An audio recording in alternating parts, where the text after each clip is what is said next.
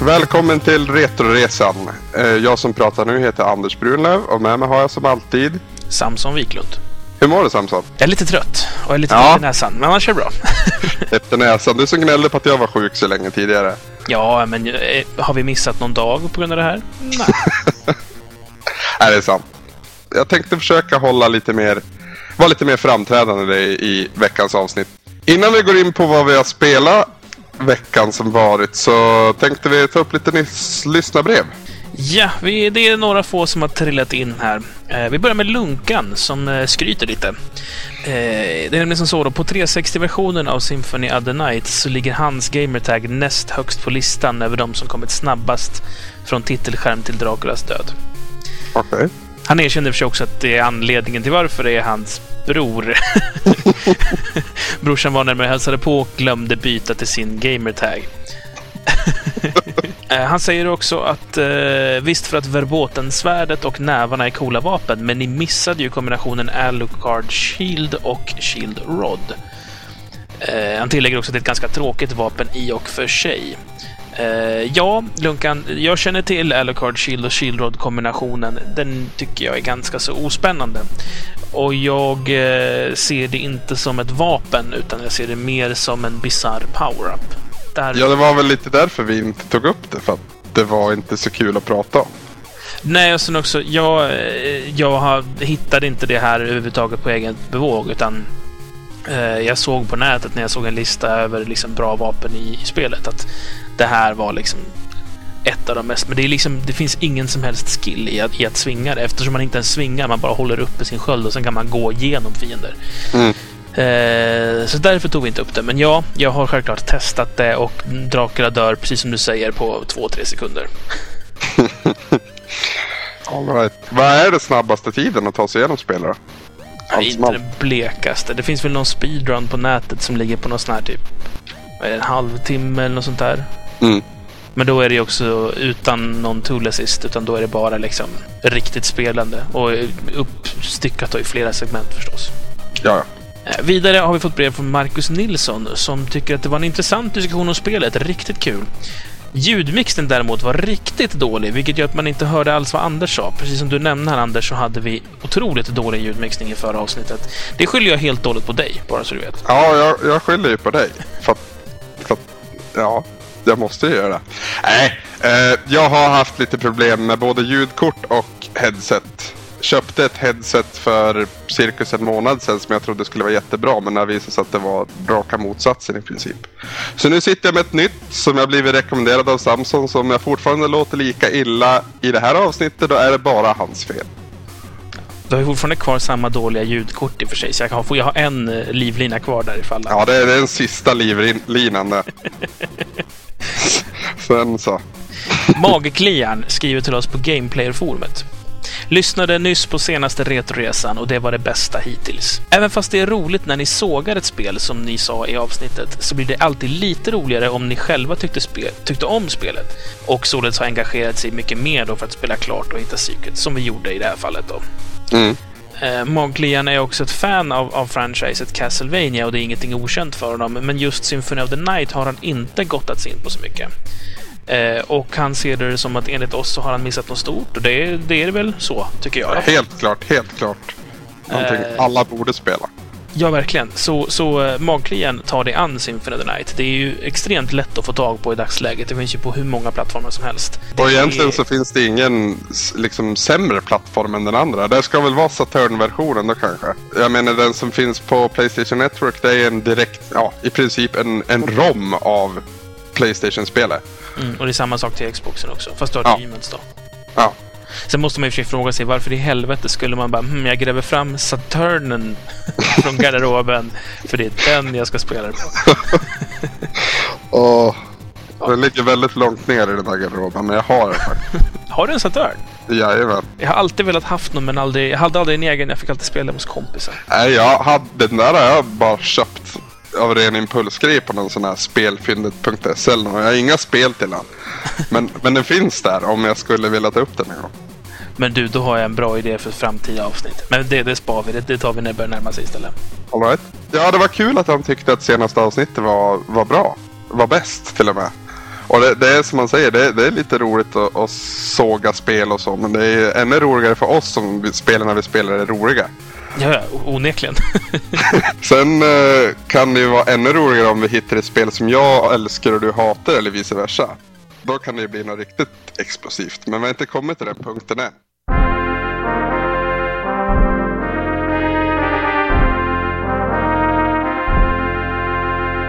Ja,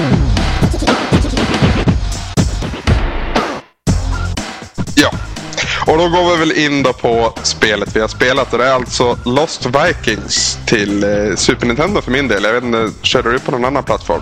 Nej, eller jo. Eh, jag började på Super Nintendo. Okej. Okay. Sen så eh, upptäckte jag på nätet att eh, på Mega Drive-versionen så finns det några fler banor som bara finns i den versionen. Så då bytte jag mitt i. Och där kände du att det var värt det? Alltså jag hade inte kommit så jättelångt. Jag var väl kanske på sjunde banan eller sånt där. Och då, det, man minns ju hur man gjorde och det, i dem är det inte så jättesvårt. Så det var ju bara att ta om det från början. Liksom. Det jag känner dock, det är liksom att behöver det här spelet fler banor egentligen? Är det det som är problemet? Ja, men, tänk om vi står där och så har vi inte spelat hela spelet. Det känns ju jättetråkigt att göra en du, du, du är rädd för att vi ska få massa gnäll helt enkelt? Nej, jag är inte rädd för det, men jag vill inte ha det. Om man säger så. Då. Okej, okej. Det, var, det var fint gjort av dig Samson, tycker jag. Ja, jag offrar mig för konsten. Jag, jag vet att någon, eller väldigt många, har sagt att Blizzard aldrig gjort ett dåligt spel. Uh, och den myten tänker jag slå hål på nu på en gång. Att, ja, Kontroversiellt här. Ja, men nu är det. Nej, men alltså det är inte ett uselt spel, men det är långt ifrån bra. Det har inte åldrats med värdighet i mitt tycke. Okej, okay, det här är lite spännande för jag tycker att spelet är ganska bra. Så nu kanske vi har den där kontroversen. Oj då. Nej, alltså det har sina ljusglimtar helt klart. Men när jag säger att det inte har åldrats väl, då tänker jag framförallt på ja, presentationen helt enkelt. Grafik och ljud. Innan du säger någonting så måste jag säga att det finns vissa undantag på ljudet där. Till exempel första och ja, sista världen också. Då. Så den musikslingan när man är på rymdskeppet tycker jag är riktigt bra. Påminner faktiskt lite om Toe Jam and Earl till Mega Drive. Den det tänkte jag inte på överhuvudtaget. Men det kanske för att jag inte har spelat så mycket Toe Jam and Earl. Nej, det är den här funkigheten. Och det är ju samma musik genom hela spelet. Så... ja, det... så upplevde jag det i alla fall. Men annars tycker jag att grafiken känns daterad. Rent av tråkig. jag, jag, har analyserat ner till varför den är tråkig. faktiskt. um, det första jag tänkte på när jag spelade är att den är väldigt, väldigt platt. Mm. Alltså, menar, det är ju ett 2D-spel, så det är klart att det är platt i den mån att man bara rör sig höger, vänster, upp, ner. Men den är liksom inte målad med djup. Alltså om du kollar på, ja, men säg Probotector till exempel, eller Contra som är originaltiteln. Mm. Där har du liksom, eh, även om du rör dig på, på liksom en, för en rak linje, så det du går på ser du liksom inte genomskärning där, utan det är liksom lite vinklat så att man ser vad som finns några meter bredvid dig och några meter framför dig. Mm. Alltså det höger vänster sida om gubben då. Och i vårt fall så ser det ut som djupt eftersom gubben alltid står i profil. Mm. Det, det, här saknas helt i spelet. Det enda man har på överhuvudtaget för att få lite sådär liksom eh, djupeffekt, det är att man har den här ganska lama parallax-scrollningen på bakgrunden. Att den inte liksom, den är inte fast utan den rör sig lite saktare än vad fronten gör. Ja. Om man tänker ett bra exempel på det där som ja, ett snygg 2D-grafik så tycker jag Rise är ett bra exempel. Där kändes det aldrig liksom ja, som, som platt eller ja, tråkigt. Ja, det, det, är också det, men det är att man har målat liksom upp det så att det ska kännas lite mer som att det finns djup i bilden. Mm. Eh, ett annat, förra veckan när vi pratade om Symphony of the Night så pratade jag om ett, mitt favoritrum i spelet, i de här katakomberna där man möter den konstiga bossen. Mm. Och det som gör det rummet så mäktigt, det är ju inte liksom storleken på rummet. För jag menar, det är inte större än något annat bossrum. Nej. Utan det är ju det att bakgrunden är målad för att ge intrycket av att det här är en gigantisk sal som sträcker sig liksom nästan en kilometer in i bilden. Och den är till bredden fylld av dödskallar dessutom, vilket gör det hela lite obehagligare. Mm. Och den typen av grejer saknas helt. Okej, nu är det här liksom 32-bit, 16-bit, det är en skillnad där. Men likväl så saknar jag väldigt mycket. Det är ganska tråkiga tiles. Liksom. Ja, det skulle, det skulle ju fortfarande vara liksom genomförbart. Om man hade liksom ansträngt sig lite känns det som. Ja, alltså det finns ju andra spel som, i sam, som är samtida. Alltså det, det är ju...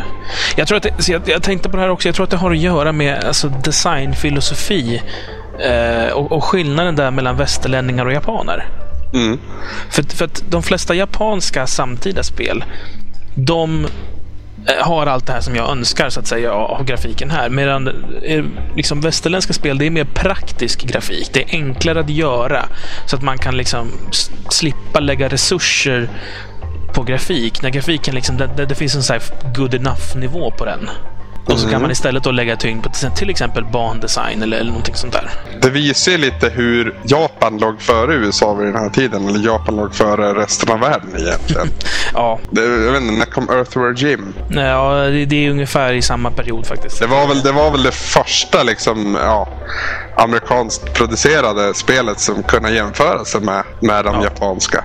Och där har vi jättemycket som händer i bakgrunden. På samma, eller inte jättemycket som händer i bakgrunden, men det känns verkligen inte platt. Det är också så här, när vi ändå är inne på det här med att jämföra med andra spel.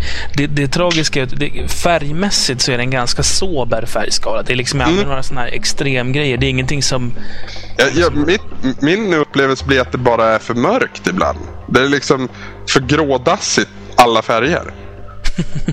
Är, Man skulle vilja öka brightness bara så vart det bra. Har vi helt enkelt fått en Unreal-motor fast för eh, 16-bits-generationen. Föregångaren till Unreal-motorn. Nej, men eh, många av banorna bygger också på vertikalitet. Och eh, det gör ju att man automatiskt tänker på andra spel som bygger på det också. Som till exempel Sonic. Och Sonic sprakar ju av färg och, och liksom är, nu är det maskinens flaggskepp. Liksom, så det är klart att de har satsat mer på det än på det här. Men eh, det, man får ju automatiskt en sån jämförelse när det är liksom just plattform 2D och det är vertikalt framför allt. Mm. Eh, sen håller jag inte med om musiken. Jag tycker Egyptenbanan har bäst musik. Det gör det? Ja, gud ja. Ja, jag vet vilken du tänker på. Den är riktigt schysst. Men jag vet inte, jag fastnade för den där på en gång och fick ett omedelbart bra första intryck som ja, tyvärr vart sämre sen då. Jag, jag har ju Mellanöstern-bakgrund, så för mig, när västerlänningar tolkar Mellanöstern-musik, då blir det alltid lite spännande för mig. Om vi ska gå vidare då. Det här spelet är ett plattformspusselspel egentligen. Och det är ju mer pussel än plattform skulle jag vilja säga. Faktiskt, tack och lov vill jag flika in där, för det är Ja. inte så himla lätt att kontrollera hela lägen. Nej, nej, absolut inte. Och i och med att det är... Det känns som att de har delat egenskaperna från en gubbe upp på tre gubbar. Man haltar sig fram hela tiden. Det är ju tre vikingar det har att göra med. Det är Olaf och så är det han Baleog eller vad han heter och så den här Eric the Swift. Eh, Eric kan springa fort och hoppa och även... Skalla. Lik, ja, lik Dry Star tänkte jag komma till. Förlåt. Eh, Olaf, det är den här killen med skölden som är min personliga favorit. Han, ja, han, han ler hela tiden. Han verkar ha en jävla skön inställning till livet. och sen Balog, han är den här ja, lite mer arga typen. Går på ett väldigt skönt sätt tycker jag och ser ut att digga musiken. Han också. Eh, han kan i alla fall skjuta pilbåge och använda sitt svärd. Där svärdet kommer väldigt sällan till användning dock. I alla fall som jag spelar det. Det är väl när man, alltså, det beror på hur man spelar. Om man är lugn och metodisk och vill liksom vara säker hela tiden, då dödar man ju alla fiender som är framför en och då, då använder man ju svärdet. Använder man inte Eller ibland pilbågen pilbågen i och för sig är ju smidigare, men ibland är det för trångt. Ja, ja. Så är det ju. Men man, man använder ju Balleogs, nej vad säger jag, Olafs sköld.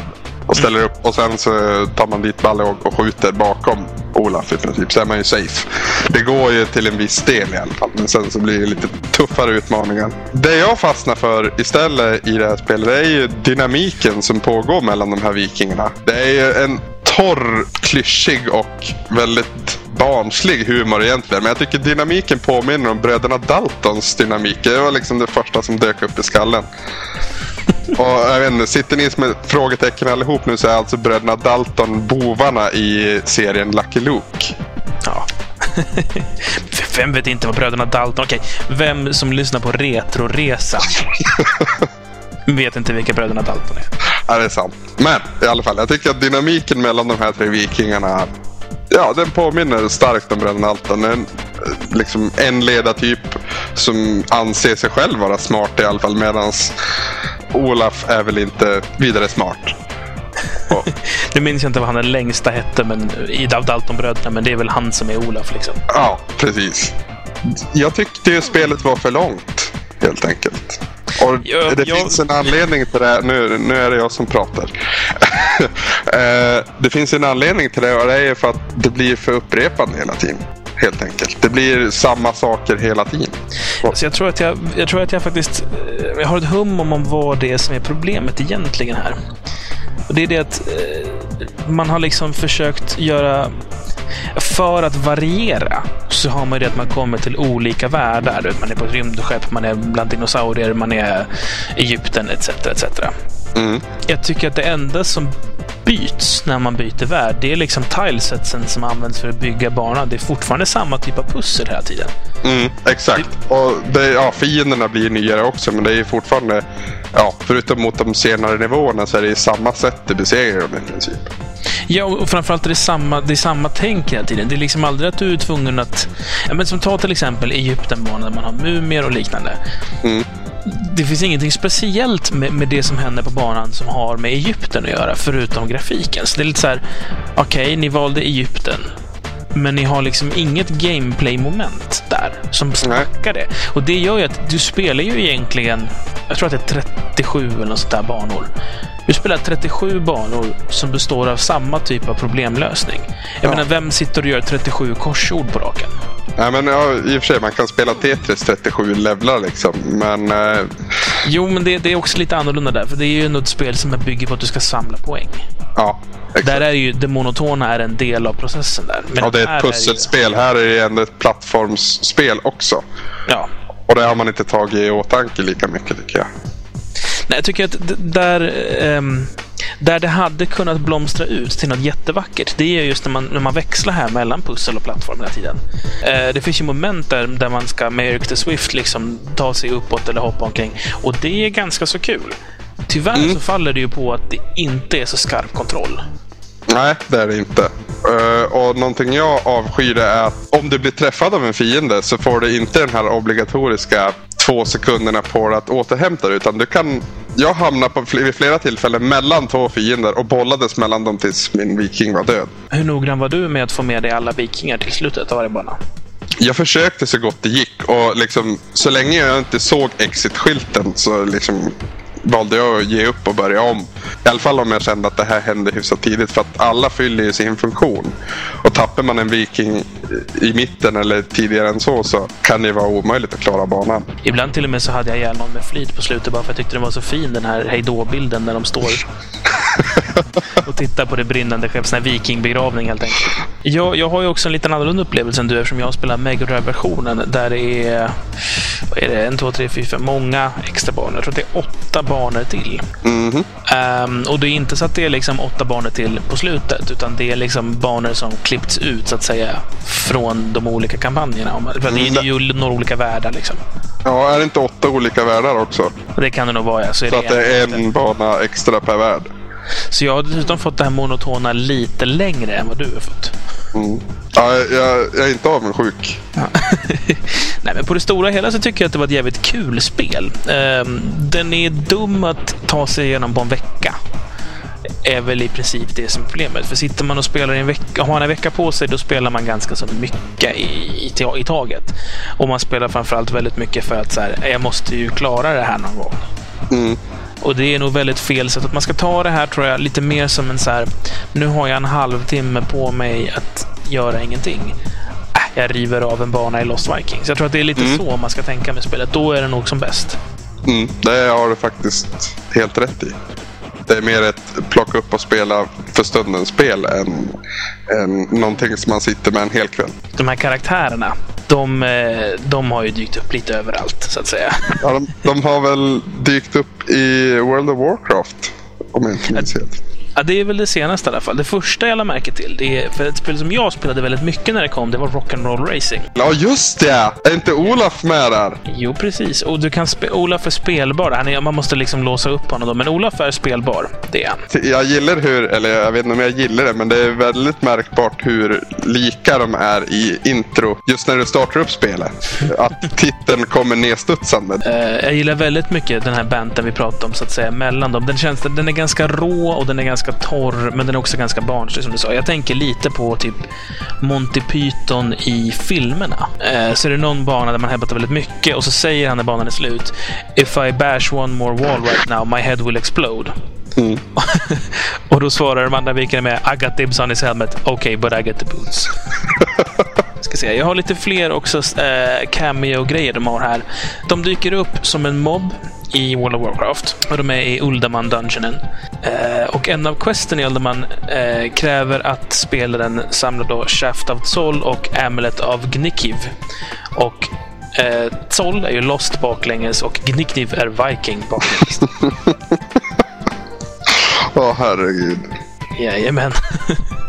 eh, vad finns det mer här då? I, i um, Warcraft 3, The Frozen Throne, eh, så finns det då eh, de olika namnen man kan få på sin Dark Troll Command Hero. Eh, är då bland annat Eric the Swift, Balog the Fierce och Olaf the Stout. I, och sen sist här så i spelets uppföljare Lost Vikings 2 eh, så refererar man till Warcraft Orcs and Humans. Eh, för att man kan då bli teleporterad till Swamp of Sorrow. Eh, och det är då en plats man är ganska mycket i just Warcraft. Va, har du spelat någonting av tvåan? Har du kikat någonting på det? Pytte, pytte lite, men för sakens skull. Det är mer av samma sak, är väl ungefär mitt intryck av det. Och jag känner att nej, jag, jag signade bara upp för ett spel. Jag orkar inte ta till. Nej, lite så känner jag. jag vill, så om, de- om jag ska spela uppföljaren så måste det vara någonting nytt och någonting som inte alls är lika repetitivt. Eller repetitivt. Jag är lite, lite trött också på den här Asterix-designen i spelet. Alltså på karaktärerna framförallt. Det är ju just det här, alltså visst, de har skägg och långt hår, det är Asterix. Och hjälmar med horn på Asterix, fine. Men det jag tänker främst på det är att Olaf är i princip Obelix. Mm, mm. Och, och Eric är i princip Asterix. Och eh, Baylog... Nej, nu säger jag fel. Nej, men Den, ja, men den tjocka är Obelix. Den rödhåriga är Asterix. Och den blonda med svärdet är i princip Barden. Utan att vara töntig, så att säga. Eh, så det, det allmänt, det känns lite väl lånat och det känns lite så här, ja, okej. Så eh, designmässigt så, så har jag ganska mycket att klaga på som ni har hört. Eh, Ja, alltså du, du sa att du gillar det här spelet Sandro, så nu är det dags att du plockar fram lite positiva vinklar. Det jag gillar med det, ehm, det är pusseldesignen, att den är så intrikat som den är. Eh, för det börjar ganska så simpelt. Alltså första banan är liksom en piece of cake. Du ska bara en i taget ta dem in till exiten. Mm. Det är också en grej jag mig på. Varför bara exit kort och gott med text? Det är jävligt lat att inte göra en riktig exit. Ja, det ska vara orkar tydligt. liksom inte göra det. Ja, men, Ja. ja, men det, det är ändå slarvigt. Man kan vara tydlig utan att skriva folk på näsan. Skitsamma, jag skulle vara positiv. Så var det. Ehm, det, det jag tycker om det, det är en väldigt, det är en väldigt bra och schysst gjord tutorial-känsla i spelet. Alltså precis som med Portal, eh, som är ett av mina favoritspel, så börjar det med de enklaste grejerna och sen sakta, sakta bygger du upp din skillset av hur du ska kunna variera de, de olika förmågorna till det på bästa möjliga sätt. Mm, Det, det har du faktiskt väldigt rätt i. Att det känns aldrig som att du inte har en aning om vad du ska göra. Och ändå är det inget sånt här eh, hålla i handen i början. Utan du, från början så är det du, ja, eller ja, dina tre vikingar. Och du behöver aldrig liksom få upp, ja du har ju de här informationsskärmarna. Men de behöver du i princip aldrig använda. Det är i så fall bara du ska använda vardera knapp till. Det som då talar emot där, och det är ju just att som vi sa så tror jag spelet är bäst när man spelar i korta bitar i taget. Och frågan är hur mycket för jag tyckte att det gick väldigt smidigt att ta sig fram. Det var liksom inte, jag- stod inte och dunkade skallen i väggen och sa hur fan klarar jag det här särskilt många gånger. Mm. Det jag undrar är hur mycket beror det på att jag faktiskt spelade spelet mer eller mindre i sträck? För då får man ju in någon slags tänk och flow så att säga. Mm, hur skulle det vara om du hade spelat det uppdelat på fem kvällar till exempel? Eller, eller ännu hellre att man kanske spelar bara någon timme i veckan för att man kanske... Ja, precis. Att det, var, att det var en vecka eller kanske två till och med sen, eller, ja, sen senaste spelsessionen. Och så sätter du med det igen och så sitter det där som ett levande frågetecken. Ja, det är en knepig fråga. Jag vet faktiskt inte riktigt. Dock så skulle jag säga att så som jag har spelat det så ja, det kan bli tjatigt, men det är jävligt väl gjord resa. Det är som Sagan om ringen. Du ska inte se alla i sträck varje gång du ska se dem. Det får du ont i röven av. Du ska se lite i taget och du ska uppskatta fan vilken jävla resa det här är. Jag och några kompisar har ju någonting som kallas jägerkvällar. Där vi liksom pressar våra levrar i princip. Nu kanske vi måste klippa bort det här. Men eh, eh, då sitter vi oftast med någon sån här episk trilogi eller tre liksom, episka filmer generellt. Typ Gladiator, Braveheart, Sagan om ringen, Harry Potter har tagits upp. Ja men det, det, Bara manligheten bara... nej, men vadå, Harry Potter är helt okej. Ja, det är bra är det, men det är inte likt... Alltså, det, börjar Nej, det- det går inte att jämföra med de andra. Och- Vårat Mount Everest, vårt mandomsprov, det var ju förlängda versionen av Sagan om ringen. Alla tre filmer i ett löp. Jag tror inte jag mått så bra ena dagen och så dåligt andra dagen någonsin. Men alltså, vänta nu. Varje film där är ju tre... Det var, det var mer än 12 timmar film. Precis. Du hinner ju bli full, nyktra till och bli full igen på den tiden. Ja, eller så nykter man inte till. Spännande liv du lever, Anders. Ja, det... Ja, man måste utforska de här. Jag vet inte om man måste det, men Jag bor i Bollnäs, okej? det är sant. Du bor, du Ja. bor i Bollnäs i Norrland. Jag förstår att du super. Vi, eh, vi släpper Lost Vikings. Det är skönt att se att du lever som en viking i alla fall. Men vi släpper det spelet nu. Vad ska vi ta oss an härnäst, Anders? Ja, det blir ett litet intressant val och vi har inte lyssnat på våra lyssnare alls den här gången. Utan det är någonting som jag har velat spela själv väldigt länge och som jag med viss övertalning även fått Samson med på. Och det är alltså ett spel till Sega Mega Drive som heter Pulseman och som inte har släppts i Europa när, när spelet gjordes eller när spelet lanserades första gången. Uh, det här är ett spel utvecklat av några som heter Game Freak. Jag vet ingenting om dem förutom vad de heter. Ses väl vara något av en eh, Mega Megaman, kanske lite eh, Gunstar Heroes till och med. För, ja, för min del då, i alla fall så finns det att ladda ner på Nintendos Virtual Console eh, nu. Och det är ju lite därför jag vill ta upp det. För att det är inte många som har spelat där och det gör det lite mer intressant. Det, det låter ju intressant och eh, vad man kan läsa om spelet så har det ju fått väldigt goda omdömen från alla. Och Vissa säger att det är, liksom, det, är det snyggaste Mega Drive-spelet och det är till och med snyggare än just Gunstar Heroes. Och, eh, det här innebär ju att jag måste skrapa fram ett jävla Wii också för jag tänker inte gräva fram en japansk version av kassetten. Det är alldeles för dyrt och krångligt. Men eh, ett Wii har du behövt skaffa ett bra tag Samson. För det, just den här Virtual Console-tjänsten är väldigt lämplig. Men jag, jag gillar ju original. Ja, ja, ja. Jag gillar inte Nintendo, jag vill inte ge dem fler pengar. Nej, men du vill inte ge dem fler pengar för ett nytt balance board eller någonting sånt. Men för gamla spel som de pushar ut igen, det tycker jag det kan man betala för. Det här... har- Det här är Ja. som källsortering på McDonalds. Allting hamnar i samma påse i slutet, det vet. Hur som helst kostar det här spelet 900 Wii Points då istället för det normala 800 för ett Mega Drive-spel. Och det är av den enkla anledningen att det är ett importspel. Vad ger du det tidsmässigt ungefär? Är väl på den normala veckan. Mer eller mindre. Alltså nu vart det inte en vecka men det var inte på grund av att vi inte hade klarat spelet utan det var ju av andra anledningar helt enkelt. Du säger det. Ja, Men men någon av oss har punktlig här, igen. då så Samson, då är det nog dags att vi rundar av för den här gången.